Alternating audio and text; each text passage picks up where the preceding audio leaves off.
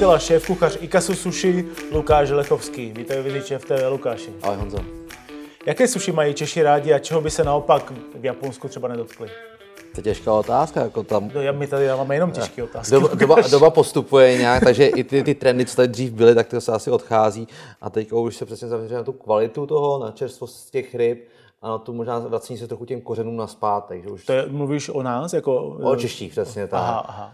Že spousta že už takových těch lidí se postupně překlenuje na tu tradiční, na ty suši, na ty nigiríčka a na ty hosomaky třeba, dejme tomu. A to je super. To je super, to je jako dobrý krok. Jako je to pomalu, ještě to bude trvat nějakých 100 let třeba.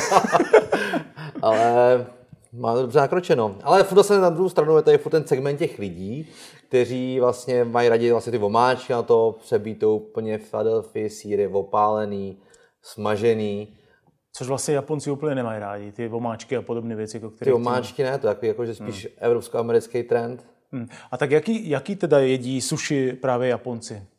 Ty mají rádi tu klasiku. Čerstvá ryba, teplá rýže, kvalitní rýže, dobře ochucená, minimum sojovky. Hmm.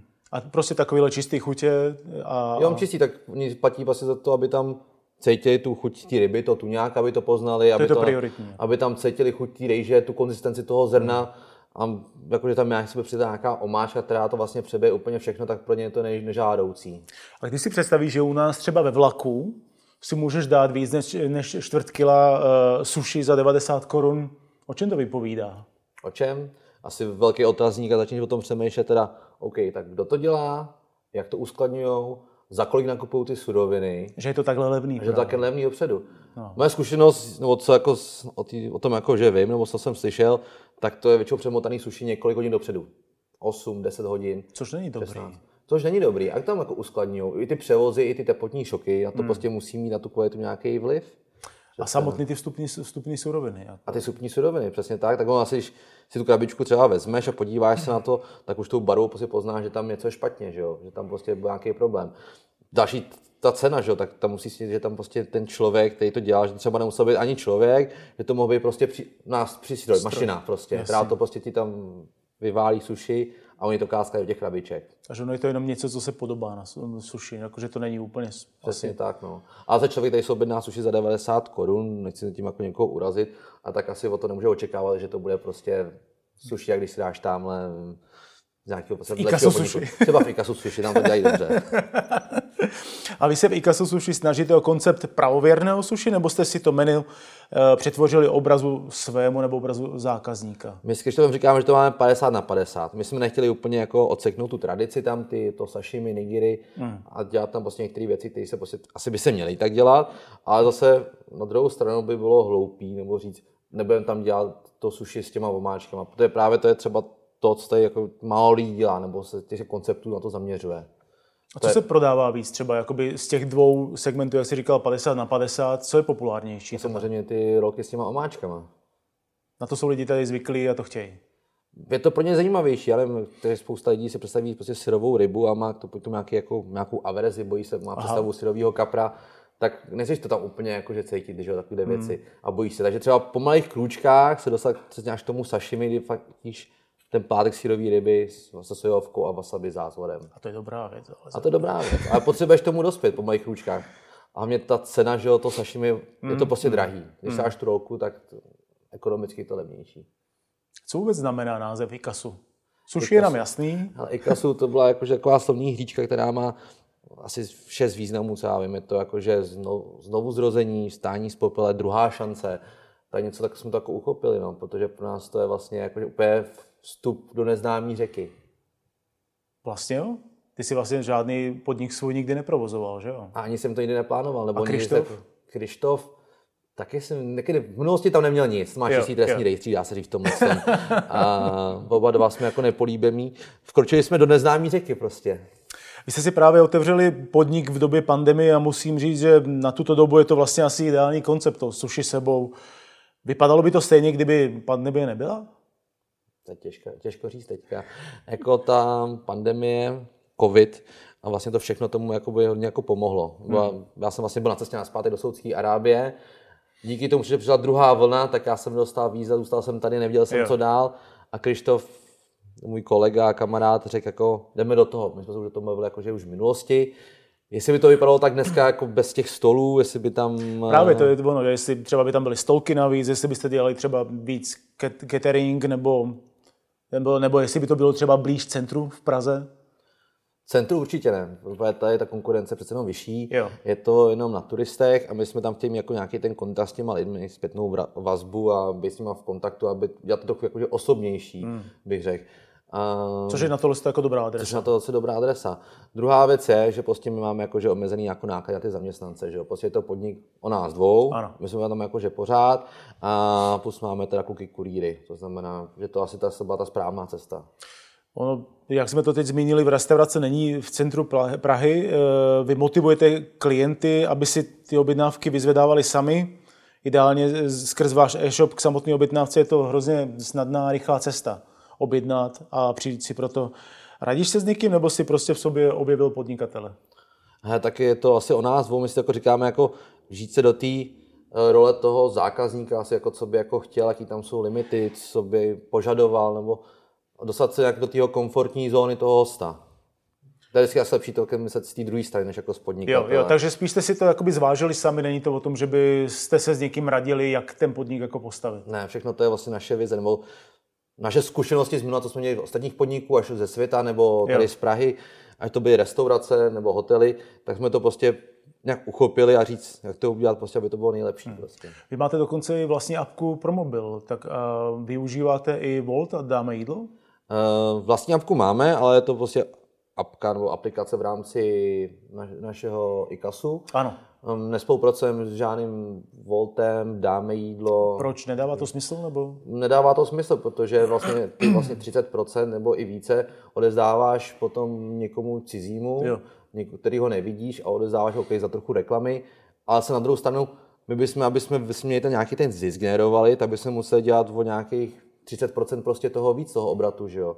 A to bychom zase potlačili tu kvalitu a to my nechceme. To zase je ta špatná cesta, si myslím. Takže, Takže pro vás ta ideální cesta byla skrz tu aplikaci třeba a pak na přímou objednávku jakoby skrz váš web. tak dá se to říct, nebo na dobré recenze.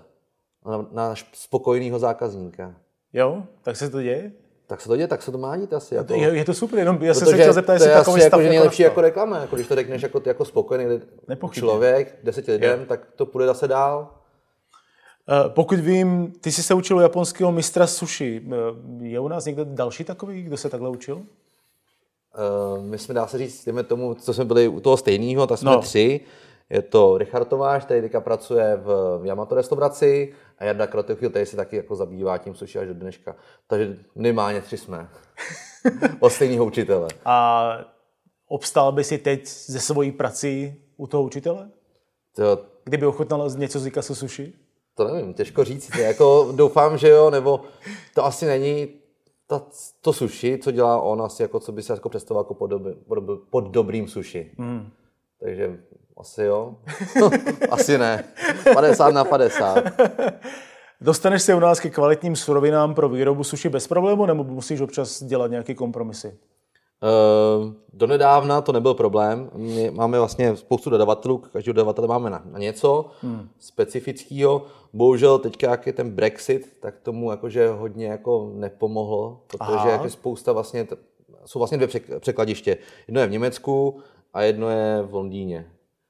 Samozřejmě to bylo odseknutý a to právě mělo jakože největší dodavatel pro nás jako pravých japonských ingrediencí Skrz ten Londýn. Jako. skrz ten Londýn. Takže teď jakoby strádáte v něčem. Mm, nesráme, že jsou tam nějaké ještě zásoby, samozřejmě cena jde nahoru a jo. zkoušíme jako nové možnosti, co se jako dá objednat, nedá objednat. Třeba můžu říct, že za, nevím, za tři měsíce prostě nebudeme moc používat prostě japonskou rejži originální, ale budeme muset používat tu třeba z Itálie nebo z Kalifornie. To je škoda, asi. Škoda to je, no, jako jiná možnost není. Samozřejmě, aby to ten zákazník nepoznal, aby ta kvalita byla furt stejná. Základní ingredience jako majonézu nebo sojovou máčku kupujete originál z Japonska, nebo si s Krištofem vyrábíte něco z toho sami? Uh, majonézu máme klasickou, která se dá koupit, je to QP, je to nejznámější majonéza na světě, asi nejkvalitnější, takže to nemá asi cenu jakože vyrábět, nebo šlo by to, ale... A sojovka to třeba? A sojovku tu máme vlastní domácí, nebo domácí. Používáme klasickou sojovou omáčku, kterou si vlastně ještě jednou fermentujeme, infuzujeme hmm. našima tajnýma surovinama, takže chutná vlastně úplně jinak, protože my jsme nechtěli tu sojovku, aby prostě přerušila chuť těch našich surovin nebo to našeho suši. A tu majonézu, tu si pak nějak dochocujete, nějak ji ladíte ještě? No, my tam máme naši nějaký creamy mayo a ta se jako vylepšuje ještě. A čím se vylepšuje? To nemůžu říct. Fakt je to tajný? je to tajný, je to tajný. Co experimenty nebo nové a neotřelé kombinace? Slyší na to vaše zákazníci? Hmm. Experimentujete? Nabízíte? Teďka ještě moc brzo si myslím, my jsme otevření, dejme tomu, nějakých pět měsíců. Mm, měsíců. Může být, no. Takže my jsme spíš se zaměřili na ten náš servis, aby jsme se jakože sladili, aby to všechno šlo podle toho, jak bychom chtěli. Jo, takže vlastně ale ještě nedošlo na to experimentovat. Ještě ne, ale myslím, že, jako, že v našich hlavách, nebo co se jako bavíme, tak už asi máme jako nějakou vizi, co obměnit. Jenže teď je důležité, jakože co obměnit, aby jsme neurazili toho zákazníka, toho tam nápad. Ty, ty lidé jsou vlastně naučení už na nějaké věci, ty tam prostě chtějí a musí tam být. Takže to je otázka. Takže na ty reakce si vlastně ještě počkáme. Asi tak. Která surovina je pro suši nejnáročnější na přípravu? Ryba nebo rýže? Rýže. Je těžší? Je těžší. Čím to? Um, aby měl tu správnou strukturu toho zrna, aby si ji správně uvařil, správně ochutil, aby byla kyprá, měla správnou teplotu, protože třeba tady, tady spousta lidí si myslí, že ta že by měla být studená při tom servisu, no. ale ona musí být jako, že mít jakože teplotu lidského těla.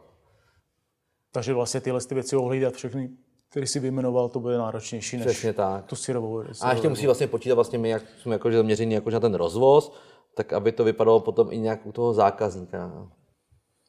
Ty se vlastně azijskou kuchyní zabýváš celý svůj profesní život. Jak jsi se k tomu vlastně dostal? Čím tě oslovilo? Čím mě to oslovilo? No, musím zapátrat ve, ve své mysli. Ale bylo to něco jiného. Já jsem prostě nechtěl skončit jakože kuchař v tričku, ehm, v kuchyni ve světráku, ve špinavý kuchyni. Rozumím. A přišla právě ta možnost, že jsem byl na, uč, na učňáku jako docela dobrý, tak jsme vyhlídli a právě jsem nastoupil do učení panu Tošimu jazykovi. Jo, to byl ten Japonec. To byl ten Japonec, tady na, na Hračanský. A tam jsem se u něj učil suši. A ten tady ještě někde funguje, nebo kde, kde tomu pánovi teď konec? Um, tam funguje, tam má svý restauraci. Jo? Mašena doporučuju. A, OK, tak zajdem. V pražském Budabaru si na pozici šéf-kuchaře střídal Tomáše Stehlíka. Ano. Uh, Budhabar je vlastně uznávaný mezinárodní koncept eh, panazijské kuchyně. Jak dlouho jsi tam pracovala? Jaké máš na to vzpomínky na Budhabar? Uh, všeho všude se tam strávil 9 let a 8 let na pozici šéf kuchaře. To není málo, to je. Do, od, a bylo to krásná doba, abych to jako nevrátil na svátek. Nikdy. Bylo to asi nejhezčí období mého kariérního života. Takže vzpomínáš na to opravdu jakoby s láskou a... Jo, pořád, pořád. Si myslím, že to byla jakože super zkušenost a bylo to jako velký projekt. Bylo to super spolupracovat hmm. s těma ostatníma budhabana po celém hmm. světě. Ono je to vlastně jistým způsobem franšíza? Je to tak, je to franšíza. A to jak moc je třeba takovýhle podnik řízený právě z centrály? Nebo co se tam nastavuje z ty, z ty centrály?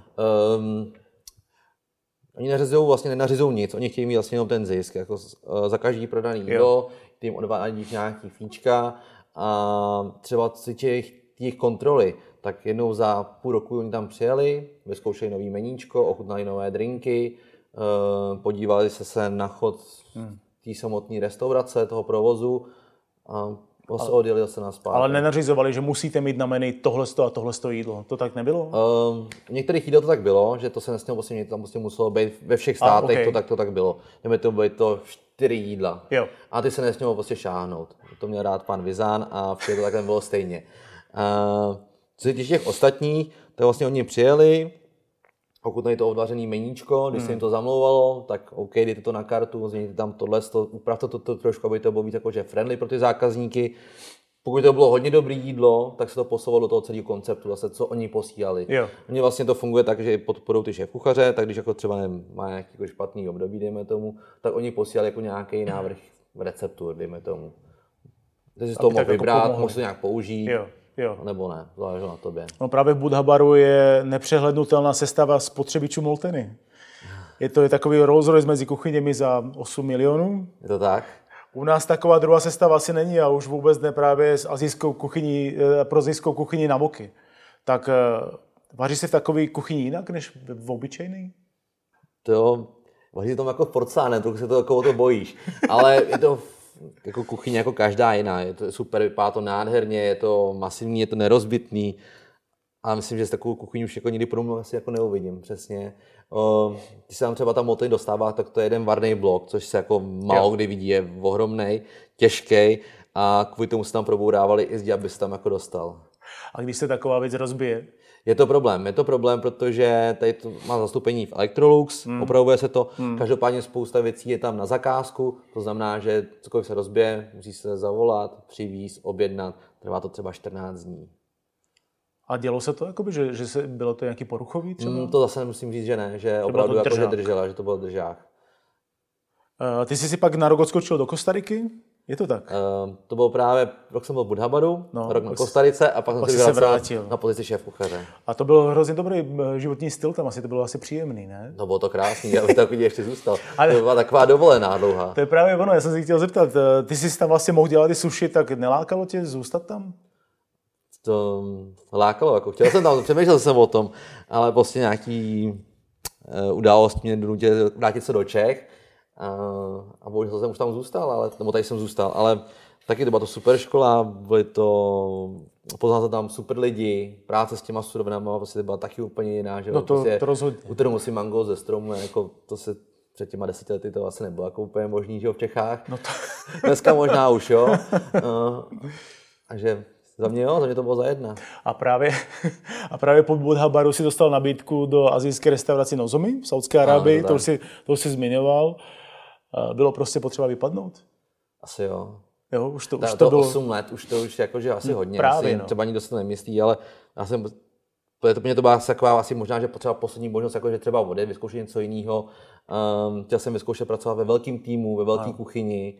Co se ti tam povedlo vlastně? Což se mi povedlo tam. To myslím, že, jako, že třeba v Čechách by se to asi, mm, myslím, podobně žádný koncept nenašel. Hmm. A to bylo, myslím, v Riadu to bylo? Uh, Jeddah. V Jeddah to bylo. To je jako, že dejme tomu druhý hlavní město, je to přístavní město. A byl to vlastně fine dining azijský? Tak. Jo. Jak se vlastně eh, český kuchař dostane k takové nabídce? Kdo tě oslovil?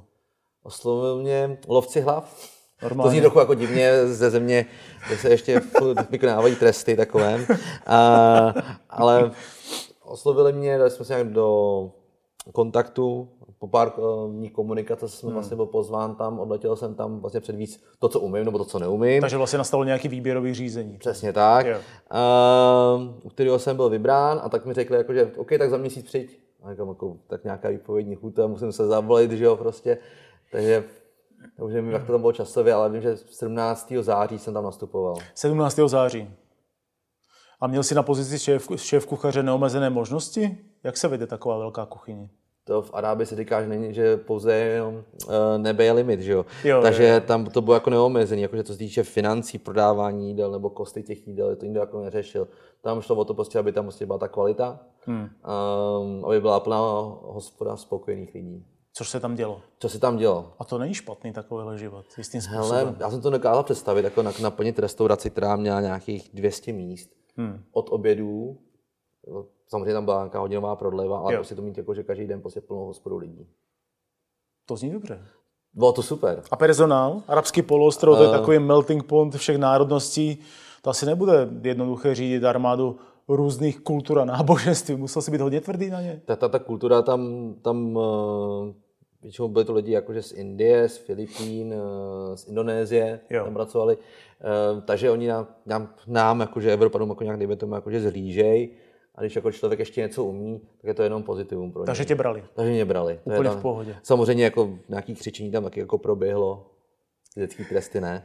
A, ale musel se to občas jako trochu zařvat, nebo ze začátku hmm. asi ukázat, kdo je tam pán, nebo že to se, prostě, aby se dělalo tak podle mě, a potom už to bylo v pohodě. A s odstupem času, byla to zlatá klec? Asi byla. Jo. Hele, byla, byla to zlatá klec, ale určitě bych to neměnil, byla to super zkušenost. Um, říkám, jako, nikdy bych se asi nepřijel k té zkušenosti pracovat v tak velkém podniku s tolika lidmi, s takovým hmm. personálem, přijít dostat se k, surovinám, kde se vozily z Japonska prostě jahody přímo k nám. Uh, dostával jsem čerstvý juzu, tuňáky z Japonska, hmm. pracoval jsem s Torem denodenně. Uh, maso Wagyu samozřejmě. A, a ty jsi se vlastně chtěl vrátit tam ještě po druhý? Já jsem tam po druhý chtěl vrátit. A co se stalo? Proč jsi se tam vrátil? Ty jsi to načinul, že vlastně přišla ta druhá vlna? No přišla vlastně, já jsem se sem vrátil, už jsem se neměl vracet. Přišla první vlna korony, samozřejmě jakože těch té Praze těch azijských podniků nebo v Čechách těch podniků azijských moc není. Nebo tu, co bys ty mohl vařit? Přesně tak, nebo to, co jsem chtěl. Eh, takže prostě přišla otázka, OK, jako vrátit se, nevrátit se a bylo to prostě asi jako jiný, jakože normální nebo rozhodnutí. Takže jsem šel na ambasádu, hmm. podal jsem si žádost o víza, přišla druhá vlna korony a řekli, jako zavíráme vydávání míst. A tím pádem vlastně nastalo Ikasu Sushi. A tím nastala vlastně nová etapa mého života. A co bude dál? Bude Ikasu mm, expandovat? Bude mít další pobočky?